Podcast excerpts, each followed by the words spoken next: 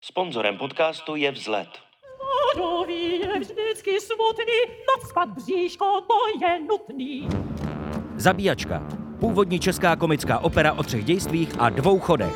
6. a 7. listopadu ve vzletu. Je středa 25. října. Posloucháte Studio N, tady je Filip Titlbach. Dnes o tom, že Fico přebírá moc a už ukazuje, jak bude vládnout.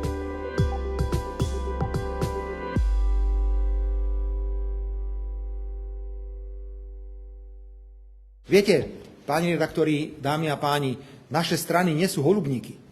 Naše strany nie sú mediálne bubliny. Robert Fico se stal po čtvrté slovenským premiérem. Po vítězství ve volbách složil směr vládu se sociálně demokratickým hlasem Petra Pellegriniho a nacionalistickou SNS Andreje Danka. A Fico už začíná ukazovat, jak bude Slovensko pod jeho vládnutím vypadat. Mým hostem je slovenský sociolog Michal Vašečka. Pane Vašečko, dobrý den, vítejte. Zdravím vás do Bratislavy. Ďakujem veľmi pekne, pozdravujem do Prahy.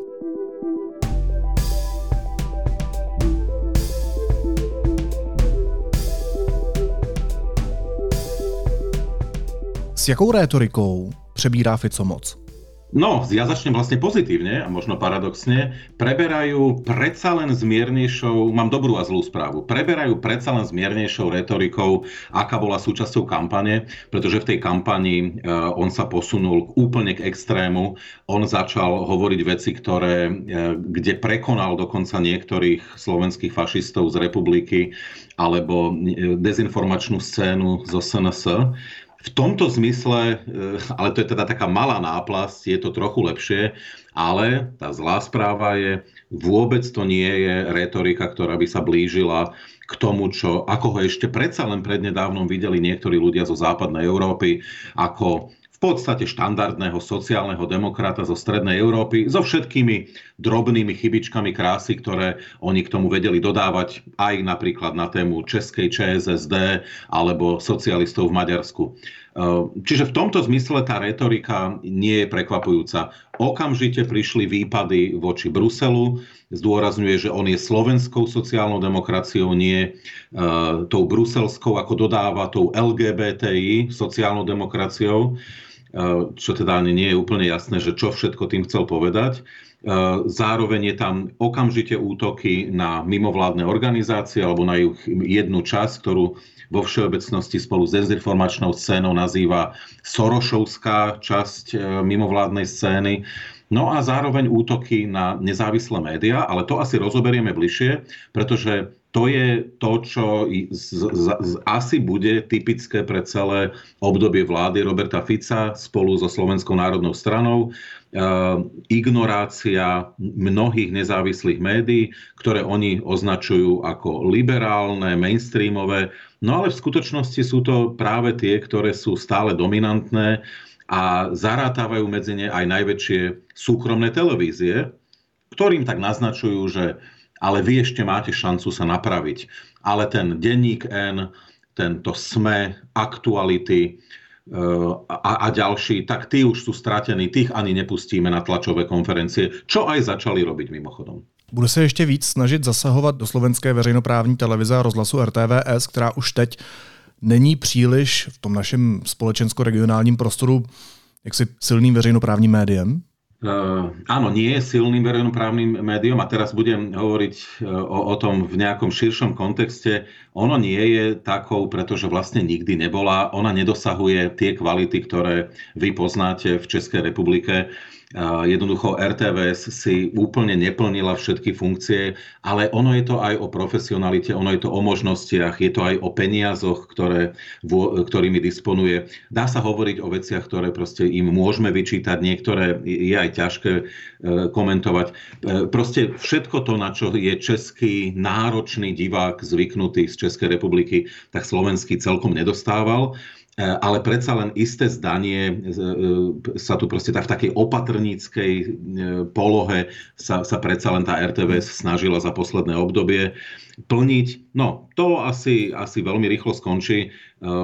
Snaha o ovládnutie RTVS bude veľmi rýchla a a nemám žiadne ilúzie na tú tému. A dokonca musím povedať, že Robert Fico ani sa nebude veľmi k tomu hlásiť, pretože ministerstvo kultúry, cez ktoré mnohé tie zmeny pôjdu, tak je v, v rukách vlastne SNS a osoby, ktorá je jednou z hviezd dezinformačnej scény. Takže tam to pôjde rýchlo a, a zároveň Fico bude hovoriť, že jeho sa to vlastne ani netýka. Já na vás ještě navážu, protože Robert Fico po vítězství ve volbách, ne v kampani, jak jste říkal, že tam používal tu retoriku ostřejší, ale už po vítězství ve volbách doslova řekl, že končí vláda neziskových organizací a že je plánuje označit za zahraniční agenty.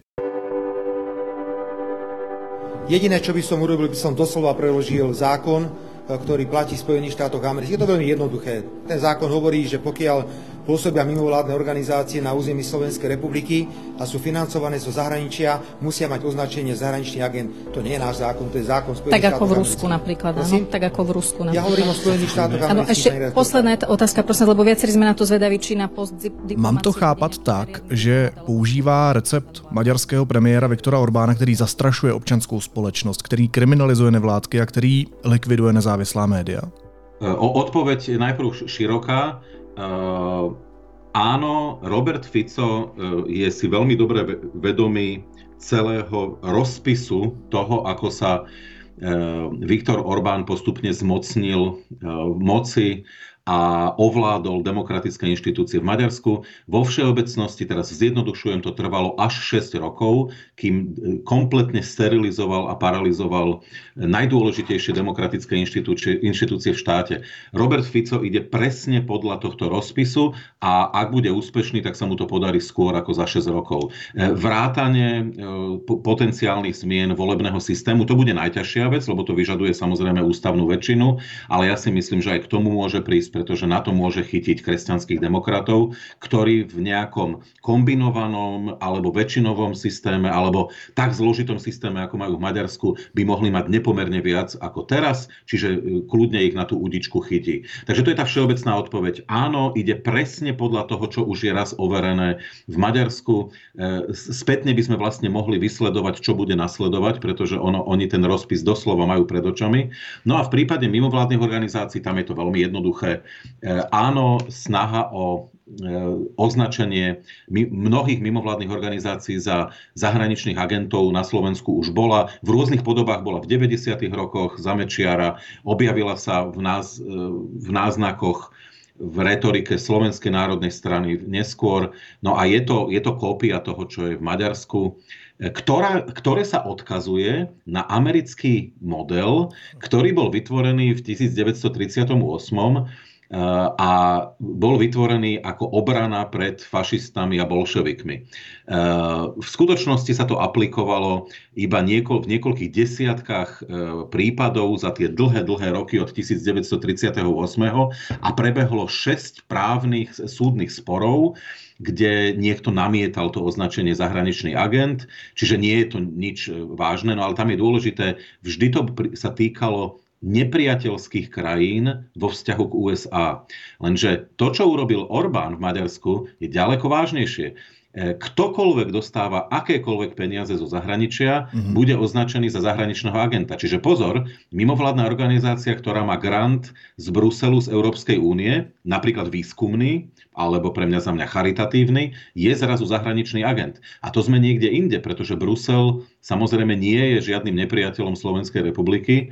E, Slovenská republika je plnohodnotnou súčasťou Európskej únie. No, čiže tam e, bohužiaľ sa ukázalo, že Európska únia nevedela v prípade Maďarska e, adekvátne reagovať. Uvidíme, či sa to podarí v tomto prípade, ak by k tomu prišlo.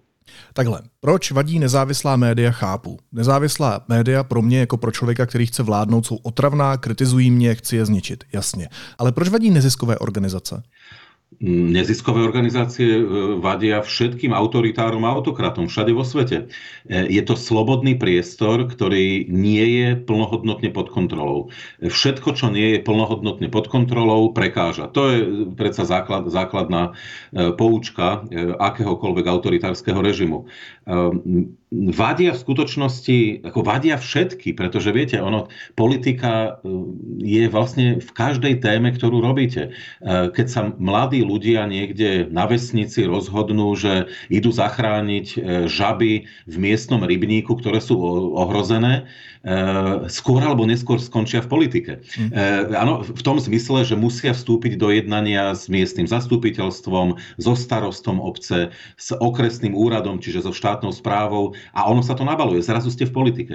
Ale samozrejme primárny záber je na veľmi malú časť mimo, mimovládneho sektora. To sú tzv. watchdogy, think tanky, politické iniciatívy. Tí, tí, ktorí vlastne sú strážnymi psami demokracie a právneho štátu, e, tí budú na rane ako, ako úplne prví, e, no a ostatní sa s tým zväzú. Ale pozor, to je totiž to, že politika je vo všetkom. Aj e, charitatívne organizácie, ktoré napríklad pomáhajú ukrajinským utečencom, no samozrejme, že to je veľké politikum, ktoré to v sebe nesie.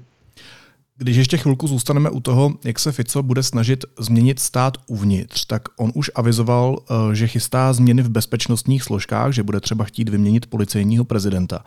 Jak moc bude zasahovat do nezávislosti státních institucí? Odpoveď je, že nevieme presne, ale v prípade e, silových zložiek tam príde k naprostým výmenám. To, tam nezostane kamen na kameni. Polícia, NAKA, inšpekcia polície, e, Slovenská e, informačná služba. E, takto by som mohol pokračovať. Tam, tam bude vymenené naozaj takmer všetko. Je to, je to pochopiteľné. Primárnym dôvodom, prečo Robert Fico vyvinul až nadľudské úsilie vrátiť sa do politiky, bola snaha od, zvrátiť vlastne prípadné prenasledovanie eh, jeho vlastnej osoby a ľudí okolo neho. Čiže toto, toto je úplne primárny cieľ, ktorý eh, mimochodom aj spája eh, ľudí v hlase a v smere, aj keď na prvý pohľad niekto by povedal, že sa, že sa predsa líšia. Ale toto je ten pocit ohrozenia tam, tam bol veľmi silný. No a druhá odpoveď je, pravda je, že nevieme, kam až Robert Fico zajde, ja tvrdím, že zájde presne tam, ako, ako to vidí e, v prípade Maďarska. Ale bude to, bude to trošku problematickejšie. Slovensko je predsa len iná krajina. Je to krajina, ktorá poprvé mala skúsenosť s Mečiarom a už vie rýchlejšie reagovať. Má nezávislé médiá, ktoré sa nedajú ovládnuť tak rýchlo. Má mimovládne organizácie, ktoré e, sú pripravené na ten tlak. Má veľmi silné, a v tomto je to veľmi podobné Českej republike, má veľmi silné e, štruktúry na regionálnej úrovni, tí tzv župani slovenskí predsa len majú svoje, svoju silnú pozíciu v systéme a ovládnuť aj slovenské regióny nebude zase až také jednoduché, ako, je to, ako to bolo v pomerne centralizova- ľahké pomerne centralizovanom Maďarsku. Čiže tých protiargumentov je veľa, ale cieľ je jasný a akože netreba si vôbec e, malovať nejaké falošné E, falošné obrázky do budúcna. Robert Fico chce paralizovať a sterilizovať demokratické inštitúcie. Nechce ich zničiť, chce ich vysterilizovať. To je totiž to návod, ktorý on si nesie so sebou z obdobia československej normalizácie. Neničíme inštitúcie, ale obsadíme ich svojimi ľuďmi a vysterilizujeme ich, aby boli úplne impotentné. A úplne lojální. A úplne, no absolútne lojálne. Lo, lojalita je prvou a zároveň aj poslednou um, charakteristikou, ktorá je nevyhnutná k tomu, aby ste boli súčasťou, súčasťou tej hry. Ja iba pripomeniem tú poučku z, od amerických mafiánov, e, že e, keď prichádzate s niekým tak, e, a máte ho prevereného, tak ho uvediete do spoločnosti this is friend of mine. To znamená, overil som ho. A keď ten človek je zasvetený do všetkého, tak this is friend of ours. Hej? Čiže to musí byť člo, človek, ktorý je minimálne friend of mine, v tom zmysle, že niekto ho naozaj dobre overil a, a potenciálne, ideálne e, bude, budú to ľudia, ktorí sú friend of ours. To znamená, naozaj vedia, čo, o, čo, o čo všetko sa v tej v hre tam beží. No a v tomto zmysle musím povedať, že Slovensko zažije podľa môjho názoru veľký šok, mm. lebo tu sú stále ľudia, ktorí si myslia, že to bude veľmi podobné ako v predchádzajúcich vládach Roberta Fica. Že stačí hrať na všetky strany a byť tak v podstate za dobre so všetkými, byť taký, taký milý. To už stačiť nebude.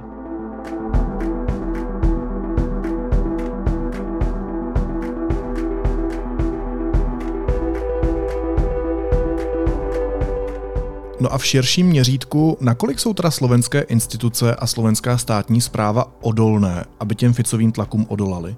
Rôzne inštitúcie budú na tom veľmi rozdielne. Ja iba pripomeniem, v minulosti sa Robertovi Ficovi podarilo do značnej miery ovládnuť svojimi ľuďmi Najvyšší súd, Ústavný súd, Generálnu prokuratúru, samozrejme všetky zložky policie, na ktoré si viete spomenúť. A v nich, teda súdnictvo samozrejme, a za posledné 3,5 roka e, všade prebehli nejaké zmeny. Niekde viac, niekde pomerne zásadné, niekde trošku menej, ale všade sa to pohlo. Slovensko je dnes inou krajinou, ako bolo pred Kuciakom pred 5 rokmi. E, kde všade sa im to bude dariť, e, no to, to uvidíme. A v mnohých zložkách to nepôjde samozrejme jednoducho v prípade ústavného súdu, najvyššieho súdu. To sú veci, ktoré vyžadujú aj od silných autokratov celé roky. E, čiže opäť, nebude to až také jednoduché, ako by niekto mohol zvonku povedať, že e, veď keď sa to podarilo Orbánovi, to sa podarí aj tu. Pozor, Orbánovi sa to podarilo až po dvoch volebných obdobiach, aj to nie je úplne dokonale. Hm. Když se ještě dostaneme za hranice Slovenska, tak vypadá to, že se bude měnit i dosavadní postoj Bratislavy k vojenské pomoci Ukrajině, kterou e, neustále okupuje, drancuje a vyvražďuje Putinův režim. Bude se s Ficem v premiérském křesle nějak zásadně měnit zahraniční politika Slovenska? To je najväčšia diskusia, ktorá teraz prebieha v Bratislave. Mnohí hovorili, nie, nie, na Slovensku vo, vnú, do, vnú, do vnútornej politike príde k veľa zmenám, ale navonok e, Robert Fico zmení retoriku. E, no, e, uvidíme, ako to bude, pretože už samotná voľba nového ministra zahraničia v tomto zmysle vešti zmeny oproti minulosti. A te, pod tými zmenami myslím predovšetkým to, že každý, kto sleduje slovenskú politiku, tak v minulosti vie, že Robert Fico sa o zahraničnú politiku naozaj úprimne nezaujímal. Jeho to, jeho to netrápilo, odovzdal vždy oteže tomu ministrovi e, zahraničia a v podstate ten človek mal iba e, naprávať prípadné problémy, ktoré sa na vnútornej scéne vyrobili. E, to dnes ale padá, pretože prichádza človek, ktorý je jeden človek z toho najvnútornejšieho kruhu Roberta Fica, ktorý ani nevie o zahraničnej politike veľa. Je otázne, aká je jeho angličtina. E, to radšej nechcem dehonestujúco sa v tejto téme vyjadrovať, ale zdá sa, že to, to nebude to najlepšie, čo Slovensko zatiaľ vyprodukovalo.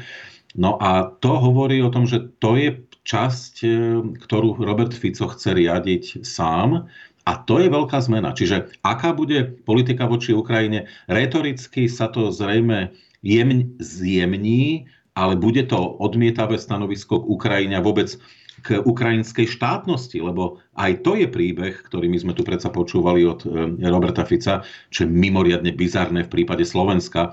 V podstate v tomto zmysle, keď to mám povedať krúto, toho ahistorického národa, že sa vyjadruje k ahistorickosti iného nepomerne väčšieho národa na východ, na východ od Slovenska. Keby to povedali Nemci, Poliaci, koniec koncov aj Češi, tak e, ešte sa to dá aspoň pochopiť, aj keď nie je úplne akceptovať.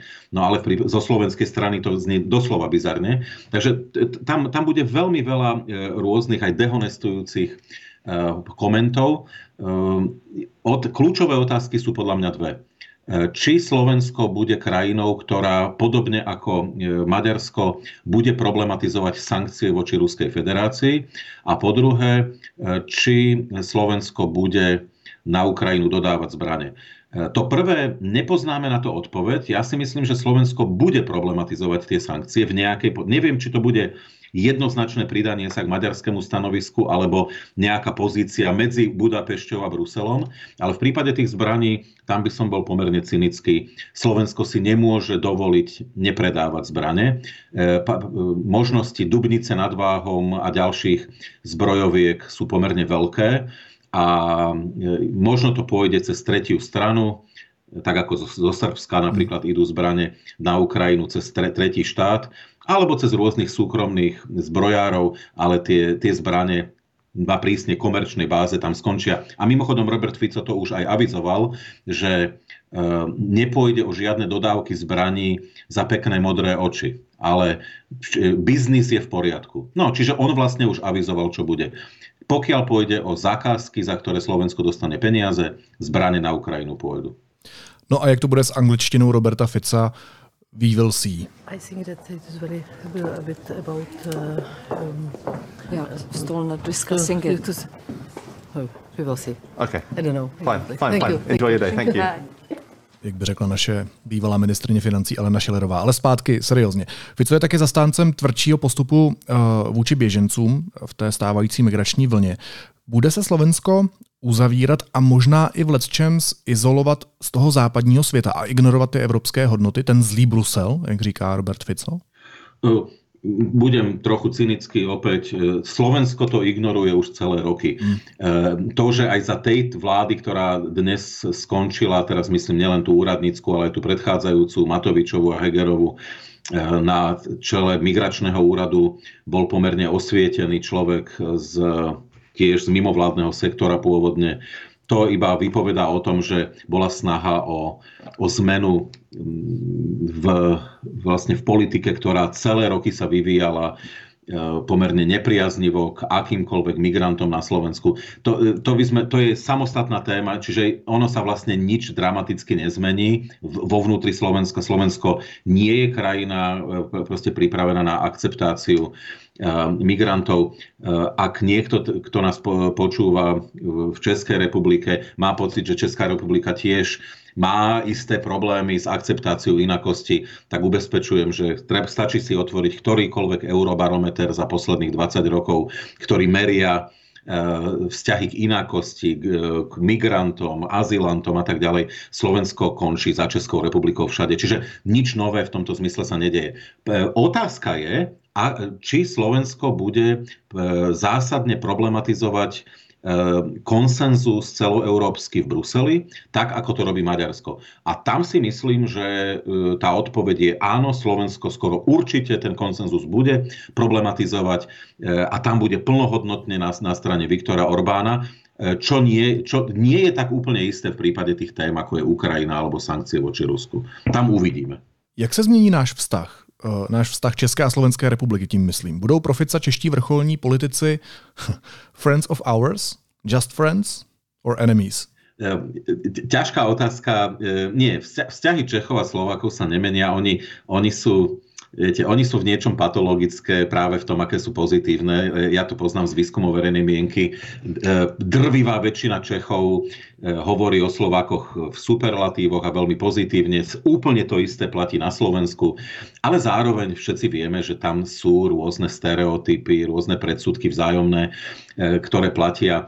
Nič na tomto sa nebude ako dramaticky meniť. Pôjdeme ako business as usual a, a ne, neplatí, že tie dobré vzťahy idú po línii iba nejakého politického priateľstva. Ja iba pripomeniem, že to nebol, iba, to nebol iba pán Paroubek, ktorý mal dobrý vzťah s pánom Ficom, ale že vlastne aj českí pravicoví politici častokrát oceňovali, že je to pragmatický politik, je to politik, s ktorým keď sa dohodnete, tak tie dohody platia. E, mohol by som citovať mnohých, mnohých predstaviteľov ODS, ktorí sa vo veľkých superlatívoch vyjadrovali v minulosti o Ficovi. Čiže presne to isté bude aj teraz. E, skôr môže, môže byť problém, keď e, opäť sa podarí pánovi prezidentovi Pavlovi eh, povedať nejaké kritický, eh, kritické slovo na tému novej vlády, tak eh, tam, tam môže, môže prísť k tomu, čo konec koncov mnohí už sledovali v Českej republike, že Robert Fico sa veľmi dôrazne ohradil a dokonca naznačil, že to je zasahovanie do záležitosti cudzieho štátu a že to by si prezidentská kancelária a Pražský hrad mali set sakramensky rozmyslieť, či, či v tom budú pokračovať. No mně právě přijde, že Petr Fiala a Petr Pavel nejsou příliš kompatibilní se jménem jako je Robert Fico.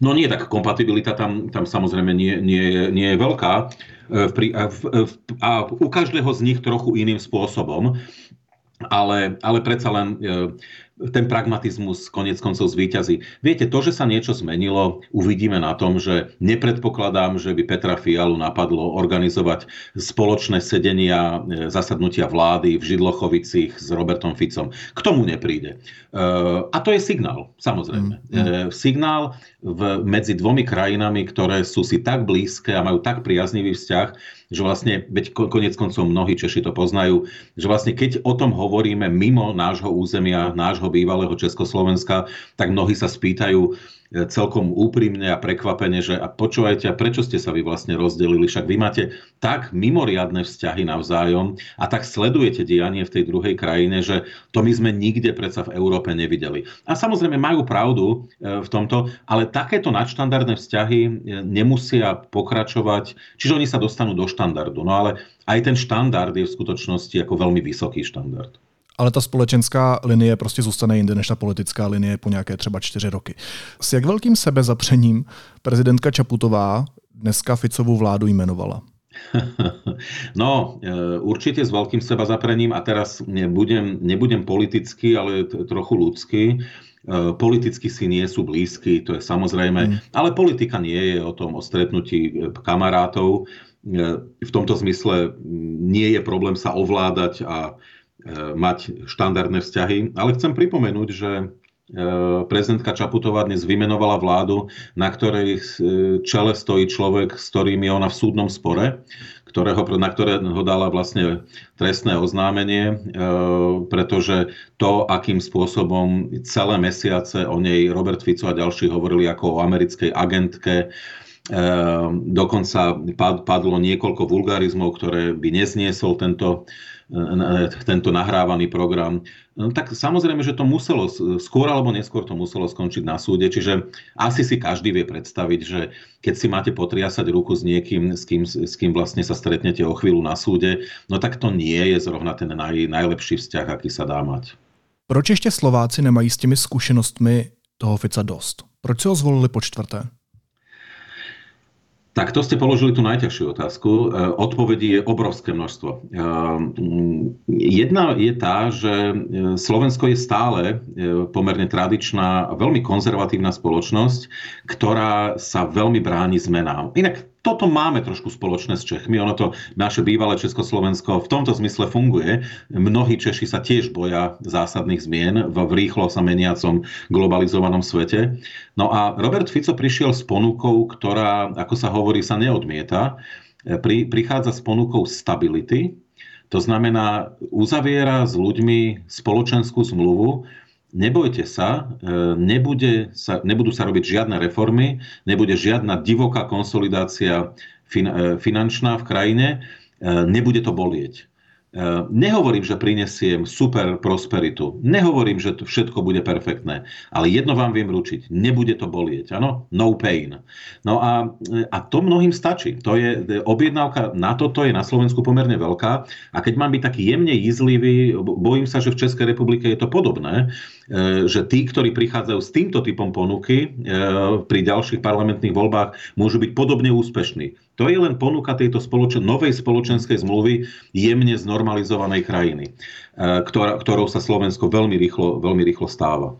No a, a tých dôvodov samozrejme štruktúrálnych, sociálno-psychologických, sociologických vieme uviesť obrovské množstvo, prečo k tomu prišlo. A ja začnem, a paradox, čiže to asi nemôžeme všetko uh, hovoriť o, o odsudzení, o, o hĺbke anómie, ktorá je na Slovensku a my ju máme zmeranú sociologicky, mm-hmm. o vysokej miere nedôvere na horizontálnej a vertikálnej úrovni. To je množstvo dôvodov a ja uvediem jeden, ktorý bude bližší každému, kto nás počúva. E, Slovensko na rozdiel od Českej republiky nespomína až tak nepriateľsky na obdobie pred listopadom 89. E, ľudí, ktorí spomínajú na to obdobie relatívne, teda hovoria, že vlastne bolo lepšie, ako je to teraz, tí sú v skutočnosti v miernej väčšine. 52% voči 48 to nie je príbeh Českej republiky. Pri všetkej kritičnosti, ktorú Češi vedia mať k tomu, v čom žijú, eh, tých, ktorí spomínajú na obdobie reálneho socializmu, je, je predsa len menšina. Eh, tých, ktorí vnímajú obdobie posledných 20 rokov, napríklad od vstupu do Európskej únie, ako nejaké problematické obdobie, je tiež menšina. Sice veľká menšina, ale stále menšina. Na Slovensku je to, je to vyrovnané. Čiže A, a tých dôvodov je veľa. To nie je len e, historické, že Slovensko benefitovalo z toho komunizmu nepomerne viac ako veľmi vyspelé české zemne. Slovensko ako agrárna krajina sa síce posúvala pomaly, ale predsa dopredu. Ale to je o spôsobe spomínania na to obdobie. Kým Češi spomínajú, majú, by som povedal, celú politiku spomínania na to obdobie cez akademické práce, stovky a tisíce kníh, ktoré sa o tom období, napríklad normalizácie popísali, Slovensko to nerobí. Mm. Češi natočili desiatky, stovky filmov s tým na to obdobie, niektoré veľmi kritické, niektoré úsmevné, ako Pelíšky, alebo ja neviem, e, Pupendo. E, niekomu sa to ani nepozdávalo, že je to príliš také láskavé spomínanie na normalizáciu. No problém je, že Slovensko nespomína takmer že vôbec. Čiže, čiže samozrejme v tom, tomto tá, tá populácia sa neposunula dopredu tak, ako sa posunula Česká No a Slováci v tomto zmysle ako môžu si hľadať toho nepriateľa iba sami v sebe. Prečo to tak je? No tak možná ještě poslední otázka, kam se teď přelije energie všech těch lidí, kteří se snažili zabránit tomu, aby se Fico znovu dostal k moci. Přichází frustrace, znechucení, určitá rezignace, anebo existuje pořád dost cíly, která se jednou na Slovensku vzedme a když to trochu metaforicky nadnesu, nenechá tu zemi ukrást šíbry, populisty, nacionalisty, kteří jsou dneska od dneška ve vládě a mafiány, kteří se nebojím říct, že jsou tam taky. Dezilúzia je veľká, ale ja by som ju rozdelil, lebo ona, dezilúzia je na strane mladých ľudí, ktorí to nečakali a ktorí, a teraz budem kritický, v takom až ezoterickom duchu čakali, že tá všetká veľká pozitívna energia sa pretaví do víťazstva. Mm. My, ktorí teda sledujeme dáta dlhodobo, tak sme vedeli, že žiadne veľké víťazstvo slovensk- slovenských demokratov nečaká ehm, lebo jednoducho nebolo už kde brať. Ano, e, jednoducho krutá pravda o Slovensku je, že ľudia, ktorí sú prodemokratický, proeurópsky, proatlantický, doplňte si, čo chcete, ktorúkoľvek dimenziu. Jednoducho ľudia, ktorí mentálne žijú v 21. storočí, e, tak tí sú na Slovensku v menšine, na rozdiel od Českej republiky, kde je to možno väčšina, ktorá aj vy sami ste k sebe kritickí, že tá väčšina nie je nejaká spektakulárna, mohla by byť z vášho pohľadu väčšia, ale stále je to väčšina. Na Slovensku je to menšina. No a my sme to v tomto zmysle vedeli a videli z tých dát.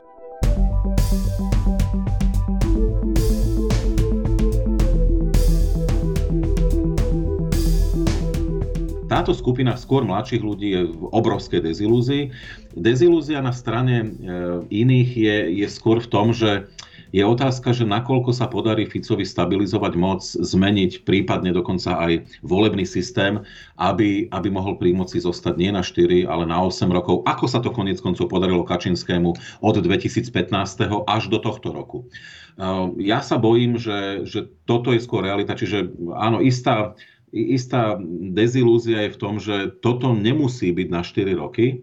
A priznám sa, teraz budem ja ízlivý k svojim spoluobčanom, že vidím, že vláda sa iba dnes ujíma moci a niektorí už sa začali normalizovať. E, riaditeľ SND už vysiela také pozitívne signály k novej moci, že, teda. E, že teda on naozaj je veľmi kooperatívny a on e, naozaj on aj tých utlmí všetkých tých odbojných hercov v Slovenskom národnom divadle, aby neštrajkovali, aby neprotestovali, že naozaj, že chce si sadnúť seriózne s novou ministerkou kultúry nová e, ambasádorka e, Slovenskej republiky v Českej republike príde na menovania, teda s poverovacími listinami za prezidentom Petrom Pavlom v slovenskom kroji, ktorý ani nie je navyše reálnym z, nejakej jej e, konkrétnej obce, regiónu, ale je to vlastne umel, umelina slovenskej lúčnice.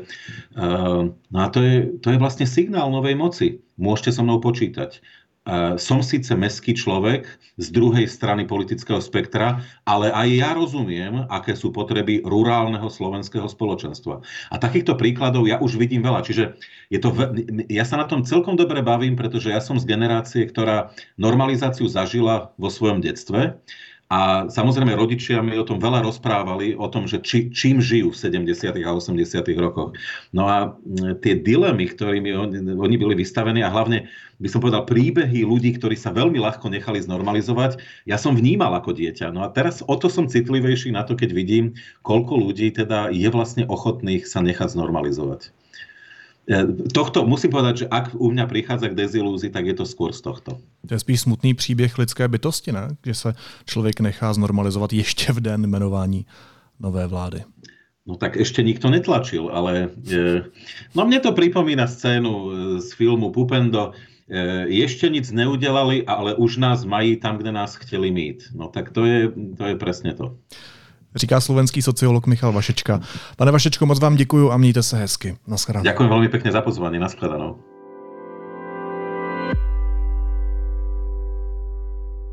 Následuje krátká reklamní pauza. Za pár sekund jsme zpátky. Objevte lahodný svět vína s vínokrálem. Pozvěte své smysly na skleničku skvělého vína s unikátní slevou 1000 korun při objednávce nad 2000 při použití kódu Studio N www.vinokrál.cz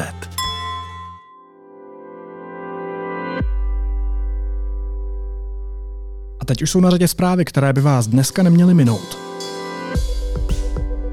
Izrael pobouřili výroky generálního tajemníka OSN Guterese. Izraelský velvyslanec při OSN ho vyzval k rezignaci.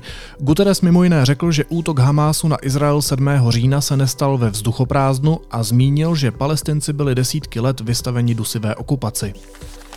Premiér Fiala přistál v izraelském Tel Avivu, dorazil tam společně s rakouským kancléřem, setká se tam s protějškem Netanyahuem a prezidentem Herzogem.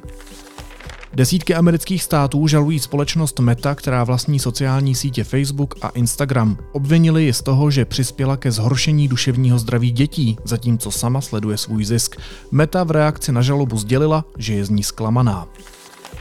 Bývalý kandidát na prezidenta a senátor Pavel Fischer nebude na kandidátce spolu do Evropského parlamentu. Informaci potvrdil denníku N a ruští investigativní novináři ze serveru Važny Historii a Conflict Intelligence Team s pomocí družicových snímků a výpovědích svědků dokázali, že na ruských základnách na okupované části Ukrajiny jsou tzv. mučící jámy. V nich končí neposlušní dobrovolníci.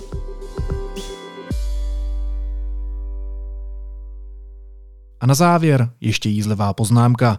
Pražský hrad na vyžádání policie poskytl vyšetřovatelům knihy jíst. A víte, co zjistil?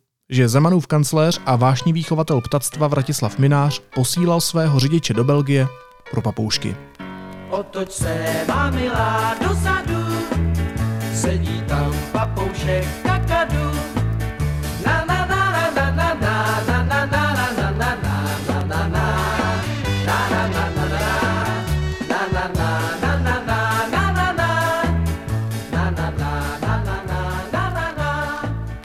zítra.